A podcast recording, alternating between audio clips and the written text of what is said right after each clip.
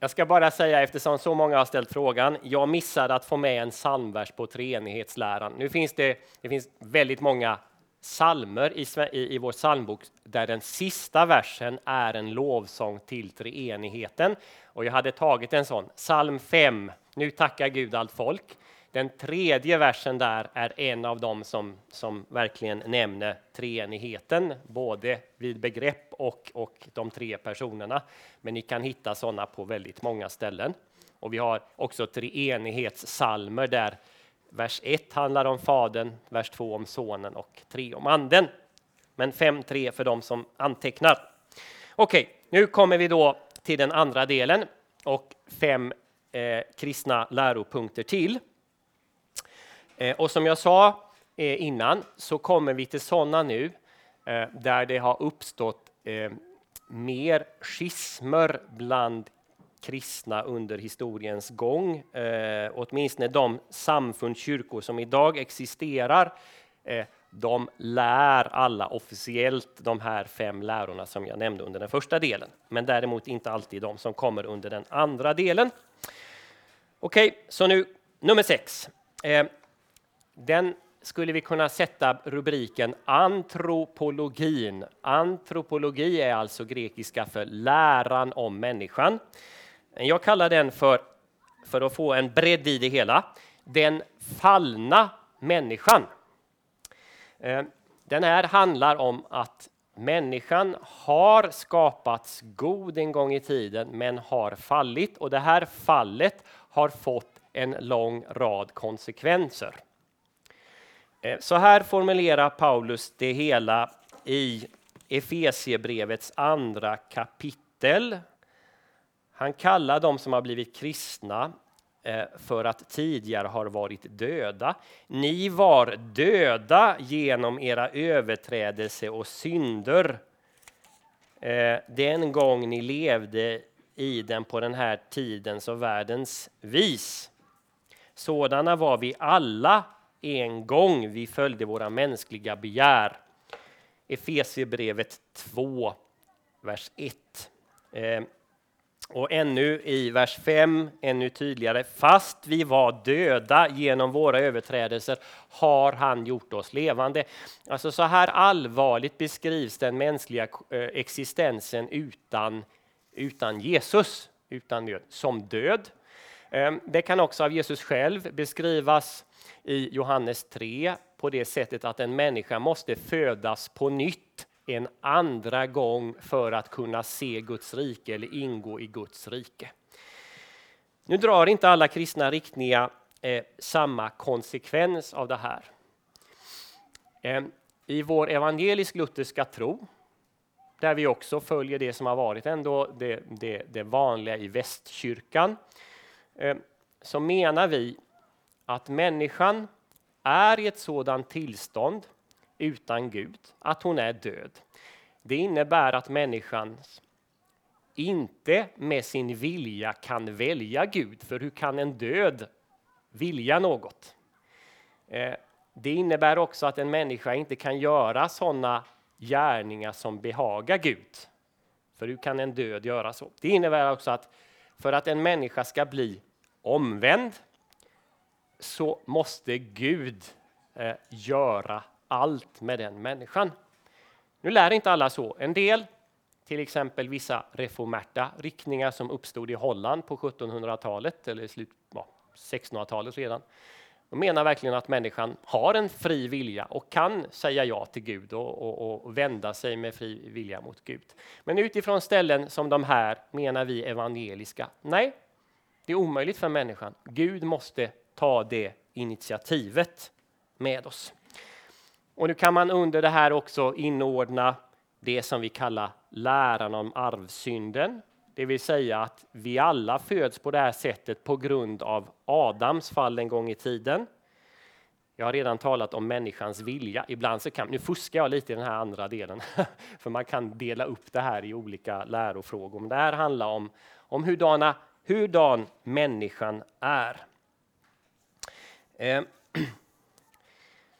och det här, om nu treenighetsläran är i någon mån oförnuftig, det vill säga den går emot vårt förnuft. För vi kan aldrig, hur mycket vi än anstränger oss, försöka greppa det här att Gud är en och tre på samma gång.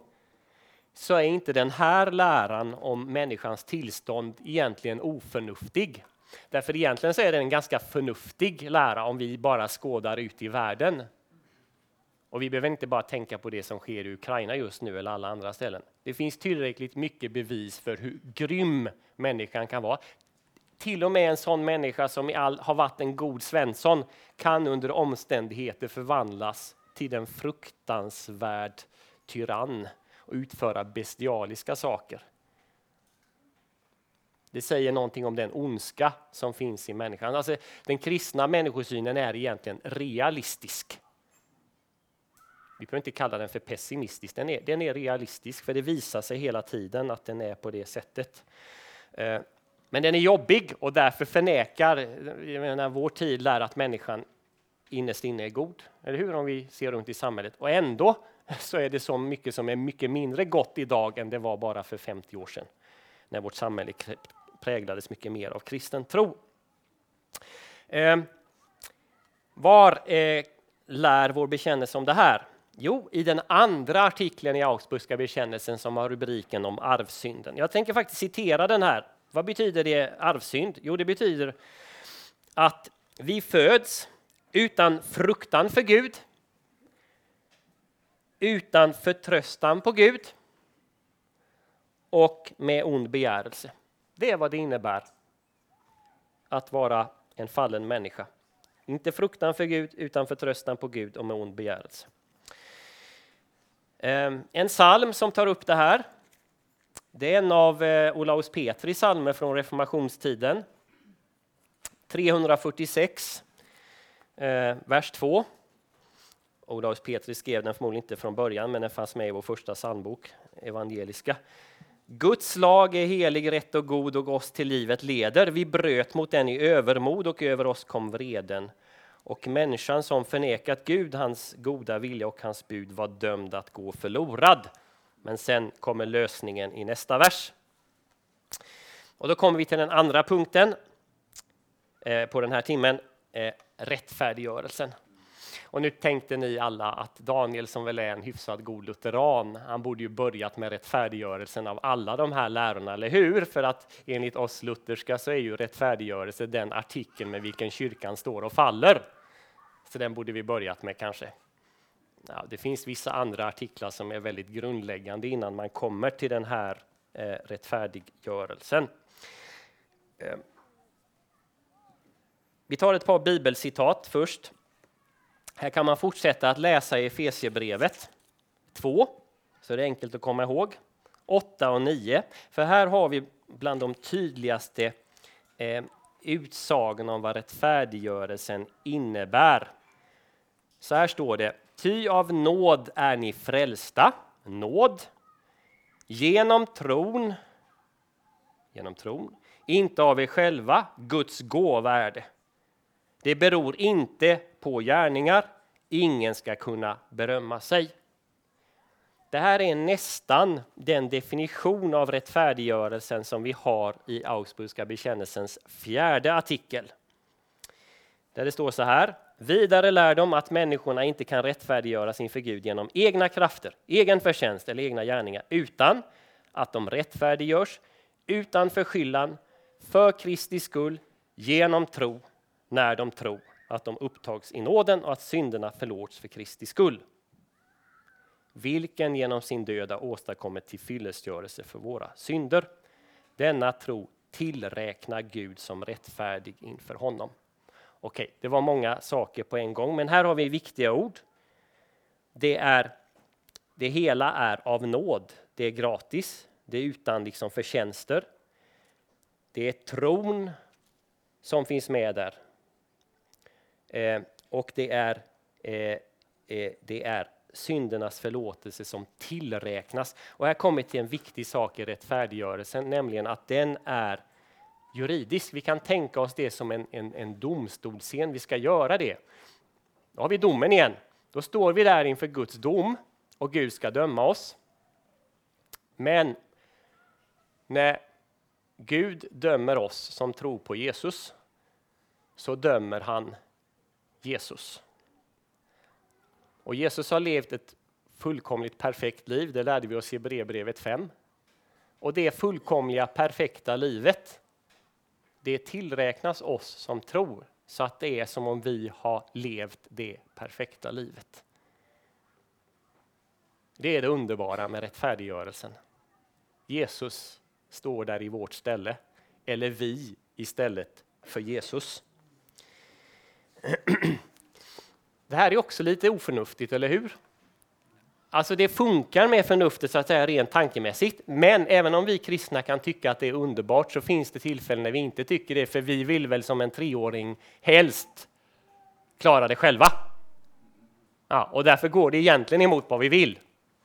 Men om vi har kommit i den situationen att vi inser att vi är så där fallna som Bibeln säger att vi är, då blir det en underbar utgång. Och dessutom om vi ska ställas till svars för alla våra gärningar i det här livet. Ehm, och då är det i den domen, för att återknyta till det som var vår eh, exempel nummer fem, inte som det är i vissa religioner, nämligen att på domens dag så kommer änglarna stå där och så räknar de upp alla goda gärningar man har gjort och på andra sidan så räknar de upp alla dåliga gärningar gjort och sen är det frågan om vad som väger ner mest. Så tänker sig en del att det är. Så säger inte den heliga skrift att det är. Utan det finns bara ett sätt eh, att bli dömd fri. Och det är om man har gjort en viss god gärning. Vi ska dömas enligt gärningarna, men vilken gärning är det som krävs att vi har gjort för att vi ska bli dömda fria? Och det säger Jesus själv. Vad sa du? Precis. Det är den gudsgärning i singularis man ska ha gjort så att säga. Det är att tro på den han har sänt. Det står uttryckligen så i Johannes evangeliets sjätte kapitel, verserna 28 till 29. En bra sak att stava på. Det är Guds gärning eller Guds verk, dom enligt gärningar. Sen finns det så många andra ställen där Jesus själv säger att det avgörande kriteriet i domen är om man har bekänt honom, om man håller sig till honom eh, och så vidare. Ja.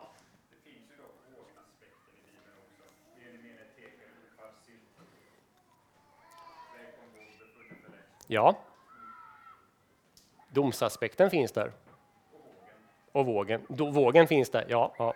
Men det är inte den som används i Nya testamentet när det talas om det här, så som det är i en del eh, annan judisk litteratur ifrån den här tiden.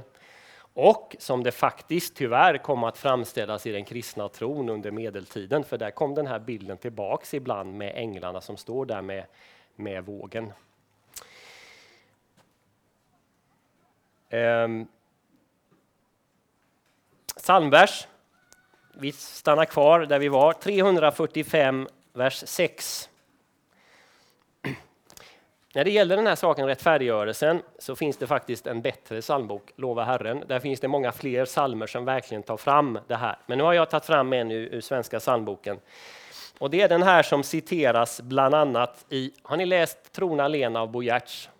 Och där ute på slagfältet, när prästen ska trösta, och, och, och något senare så är det här. För mig sitt liv, sitt dyra blod, han ville icke spara, att för den dom mig förestod jag måtte tryggad vara. Han blev hos Gud min löftesman, uti hans död min synd försvann, så är jag frälsad vorden. Där kommer det fram. Eller i, i en som är min, min favoritsalm i psalmboken, eller en, en favoritvers. Eh, skriven av en man som inte eh, levde ett, ett, ett perfekt liv på något sätt. 620, vers 6. Domen fruktar jag väl stort eftersom jag illa gjort, men den trösten jag ej glömmer att min broder Jesus dömer. Mm, 620, vers 6. Herr, herr ordförande.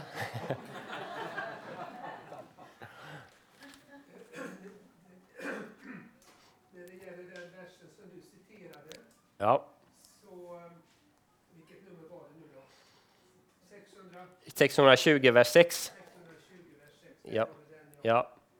Eh, från början skrev Lasse Ja. Domen fruktar jag ej stort, Mm. fast jag har en illa gjort. Ty den trösten jag ej glömmer, att min broder Jesus Ja, den var ännu bättre förr innan de... Ja, ja. Men ofta är det väl så att Ja. vi fruktar allt domen lite grann. Mm, mm. Men-.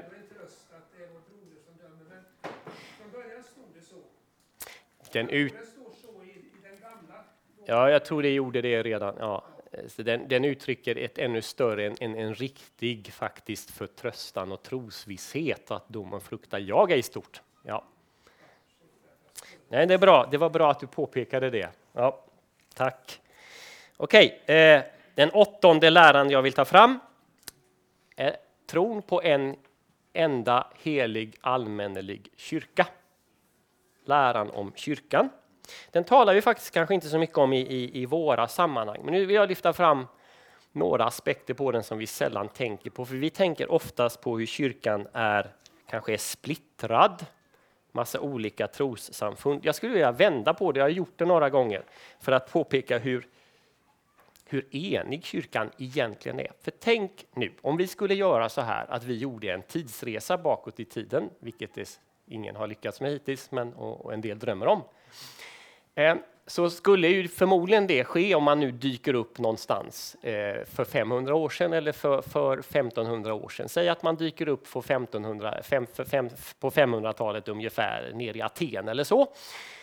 Eh, då skulle förmodligen ingen ens våga ta emot den, för man ser så annorlunda ut, man är, man är klädd så annorlunda och all, det, man, vi är främmande människor. Men om du då skulle till exempel ha tecknat korsets tecken eller om du skulle nämnt namnet Jesus så är det sannolikt att du skulle bli mottagen där ändå därför att de förstår att du är en kristen. Alltså, det finns ingen rörelse i världshistorien som på ett sådant sätt har kunnat överbringa skillnaden mellan människor, kulturer, traditioner, klaner, you name it. Man kan räkna upp det ena efter det andra. Och än idag, även om vi, om vi, om vi skulle resa runt i världen till olika ställen, så skulle vi bli mottagna därför att vi är kristna. Vi behöver inte komma till en evangelisk luthersk kyrka. Vi kan komma till en ortodox eller en, en pingstkyrka någonstans i, i Sydamerika. Vi skulle bli mottagna likväl. För även om det finns vissa läromässiga skillnader, även om vi inte ens har kyrkogemenskap, så finns det i allmänhet en broderlig kärlek som går utöver alla de här gränserna. Och nu lever vi i 19, eh, 2000-talet, är det. Det är efter upplysningen och alltihopa och broderskap och så vidare. Alltså, så, sådana här kristna tankar de har blivit något av ett allmängods. Eh, men tänk på hur den kristna kyrkan har så totalt faktiskt förändrat världen i så många avseenden. Och om det nu dyker upp en klanmentalitet i Sverige så beror det inte på den kristna tron, utan den kristna tron har i Europa brutit ner allt det som klanmentalitet och annat leder till. Därför kan jag tycka att ibland så är det sorgligt när man ser på, på, på vissa kyrkor i Afrika att, att den kristna tron har ibland ännu inte kunnat genomsyra gränserna som går mellan, mellan olika eh, stammar. Eh, så. Men, men ändå gjort. Finns det någon annan rörelse som har kunnat åstadkomma det? Nej, det säger någonting om vad den kristna tron på Jesus, att bli upptagen i Kristi kyrka genom dopet, den enhet som det medför. Galaterbrevet 3.28 eh, säger någonting om vad som sker i dopet. Nämligen att nu är ingen längre jud eller grek, slav eller fri, man och kvinna, alla är en ett i Kristus Jesus och vi kan leta upp långt fler ställen i Nya Testamentet som talar om, om den kristna enheten. Det eh, finns flera salmer som gör det. Salmen 57, vers 2, eh, tycker jag på ett fint sätt lyfter fram det hela. Fast spridd i många länder är kyrkan endast en och har en enda Herre och en bekännelse och så vidare. Eh, och vill man ha med sig från bekännelsen så är det eh, August, Augustana, eh, artikel 7 och 8, talar om kyrkan. Augsburgska bekännelsen. Förlåt, jag använder den latinska termen där. Mm.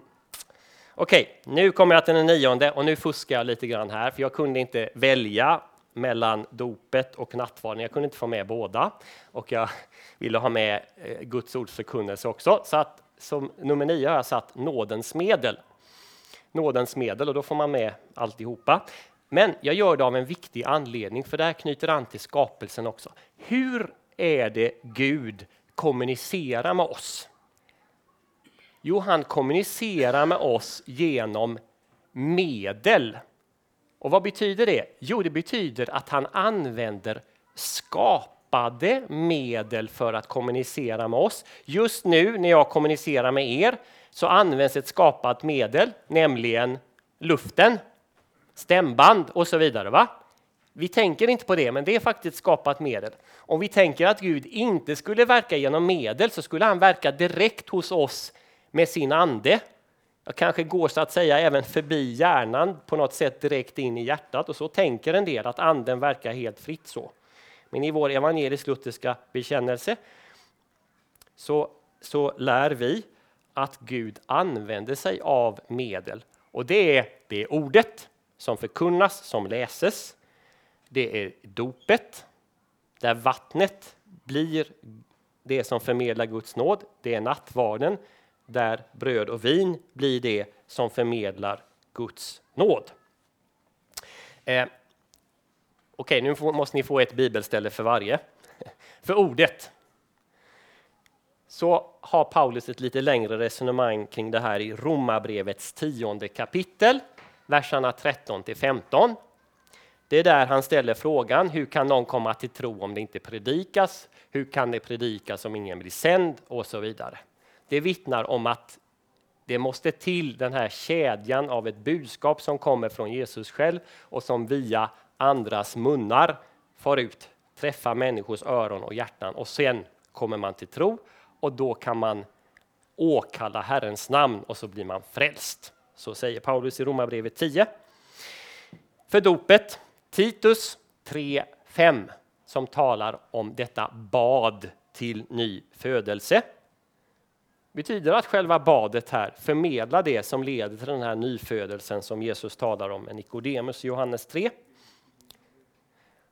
Eh, nattvarden, Matteus 26, 28 är bra att komma ihåg, eller man kan börja i 26, 26. Det är när Jesus instiftar nattvarden och i den 28 versen så säger han att det här hans vinet som är hans blod, det är utgjutet till syndernas förlåtelse.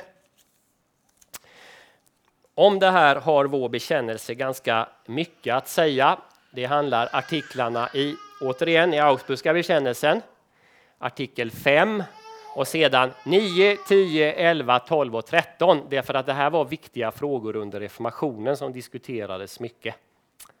Så 5, 9 till 13 och så kan ni tänka på lilla katekesen som tydligt utlägger vad dopet handlar om och vad nattvarden handlar om. Och vilken psalmvers ska vi ta här? Jo, det, då tar vi en favorit som jag tror väldigt många av er kan utan till. Dig var det pris för livets ord, för dopets bad och nådens bord, din frid oss här i tiden giv och efter döden evigt liv. Det är salmen 42, vers 4. Se Jesus är ett trösterikt namn. Okej. Okay. Det var jag betonade att Gud använder sig av skapade medel för att verka eh, på oss. Så kommer den tionde punkten som jag vill avsluta med här. Eh, och den kanske man egentligen skulle ha börjat med, för den är på något sätt en förutsättning för allt. Det är läran om den heliga skrift. En, en lära om Bibeln. Och den har vår våra trosbekännelser från fornkyrkan inte jättemycket att säga om. Eh, våra bekännelser från reformationen har inte heller jättemycket att säga om därför att det var liksom så självklart och givet att det här som finns innanför de här pärmarna det är Guds ord, det som man har talat genom profeter, genom sin son och genom apostlarna och det är auktoriteten för kyrkan. Men det är det inte längre för åtminstone många av kyrkorna i, i, i västerlandet. Eh, Om vi ska börja i den här så finns det ändå något om det. Och då, då vill jag lyfta fram det som är det unika svenska bidraget i den här. Det är så här att i den här boken så finns den bekännelse som kallas för Concordieboken och som de flesta lutherska kyrkor i världen skriver under på. Men längst bak så finns det unikt svenska.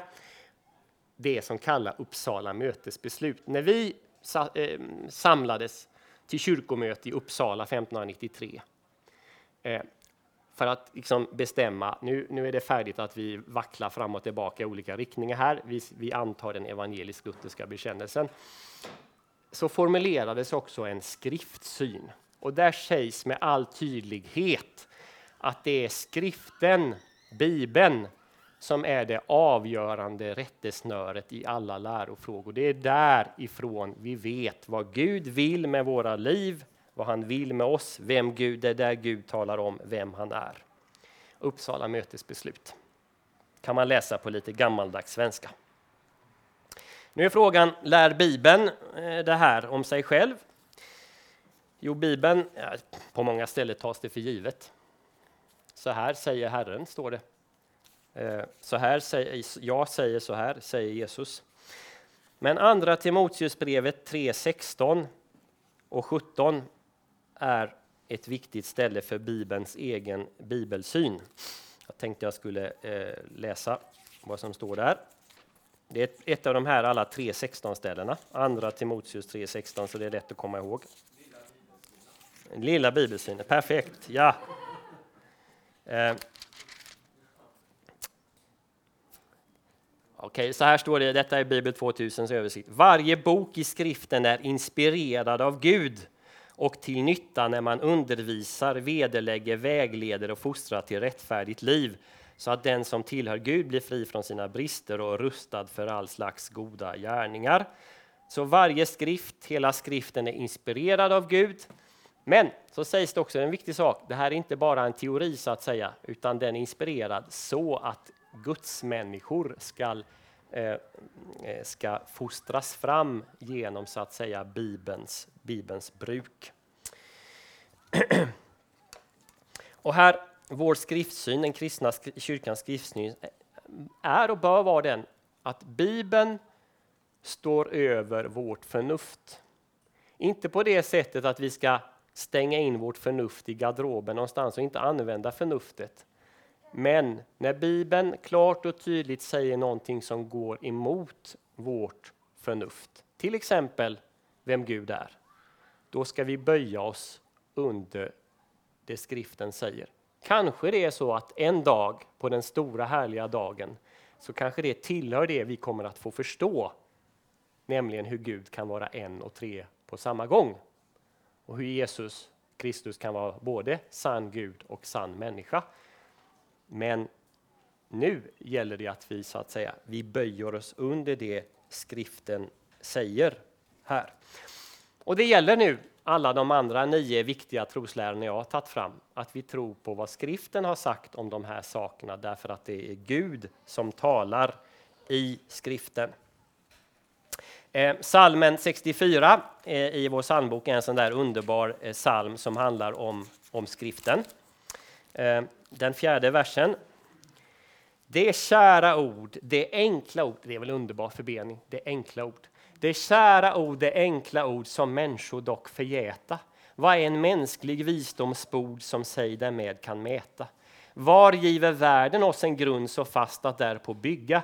Som ordet av Guds egen mun, det eviga och trygga. Det är både vackert och, och innehållsmättat.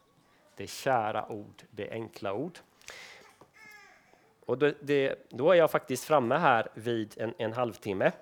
Eh, men jag ska säga bara en, en sak, därför att jag läste här för några veckor sedan en artikel, en intervju med en, en man som var oerhört framgångsrik i Hollywood.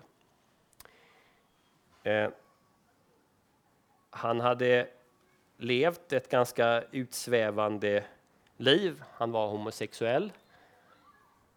Och för 10-12 år sedan så hade han när han var i Paris fått en stark förnimmelse av att han hade uppnått allt han kunde uppnå i livet och ändå kände han sig otroligt meningslöst och tomt. Han hade arbetat med alla kändisar i princip. Han beskrev hur han hade liksom simmat i deras, i deras eh, pooler hemma hos dem och, och, så vidare. Och ändå kände han det tomt. Och så gick det en halv år till. Han var hemma i Kalifornien igen, satt på en restaurang och så upptäckte han att där bredvid satt några ungdomar och läste Bibeln, så han började prata med dem. Ehm, och så ställde han olika frågor och till slut så ställde han också frågan, ja men vad, vad tänker ni om, om, om, om, homosexualitet? Och de sa så här att na, Bibeln säger att det är synd, Gud säger att det är synd. Ja, tänkte han, gick han hem och reflekterade över det. Han blev medbjuden och kom så småningom i kyrkan, eh, kom till tro. Eh, han hade väldigt mycket att säga om olika saker. Men en av de sakerna som faktiskt slog mig mest, och det här hänger samman med den sista punkten, det var det att han hade reflekterat över hur otroligt påverkade alla i västerlandet i alla fall är av den media som i olika former strömmar över oss. Allt ifrån traditionell media hela vägen till filmer och serier. Och, sa han, den liksom riktigt försöker dunka in den livsstil som är representerad i Hollywood. Och så sa han, och det, det här var det viktiga. Om vi nu vi behöver vara lika mycket utsatta för Guds ord och allt det som har med Guds ord, om det är så egen bibelläsning, undervisning och annat, som vi är av den här median. Så har man tittat två timmar film på Netflix så måste man för att motverka all den negativa påverkan man får där läsa Bibeln i två timmar eller höra på någon bra kristen podd eller någonting. Det var vad han sa. Och han hade själv så att säga en väldigt personlig erfarenhet av det här. Jag tror att det faktiskt ligger någonting i det det vittnar också hur, hur, hur, viktigt det är att, att Guds ord får vara det här kära ordet för att vi är så mycket i vår tid utsatta för en påverkan. Förr i tiden, backar vi 500 år, ja men då räckte det att man kunde katekesen utan till och om man ens kunde det. Eh, man kunde inte läsa, man kunde vara en kristen ändå. Men vad utsattes du för påverkan? Inte särskilt mycket där du gick Eh, i din lilla skog och fällde träd eller odlade lite på din åker. Men vi fullkomligt överöses med sådant som vill något annat än Guds ord. Och då måste vi kompensera det på något sätt. Ja, det är en liten utmaning. Fast inte så liten, det är en allvarlig sak faktiskt.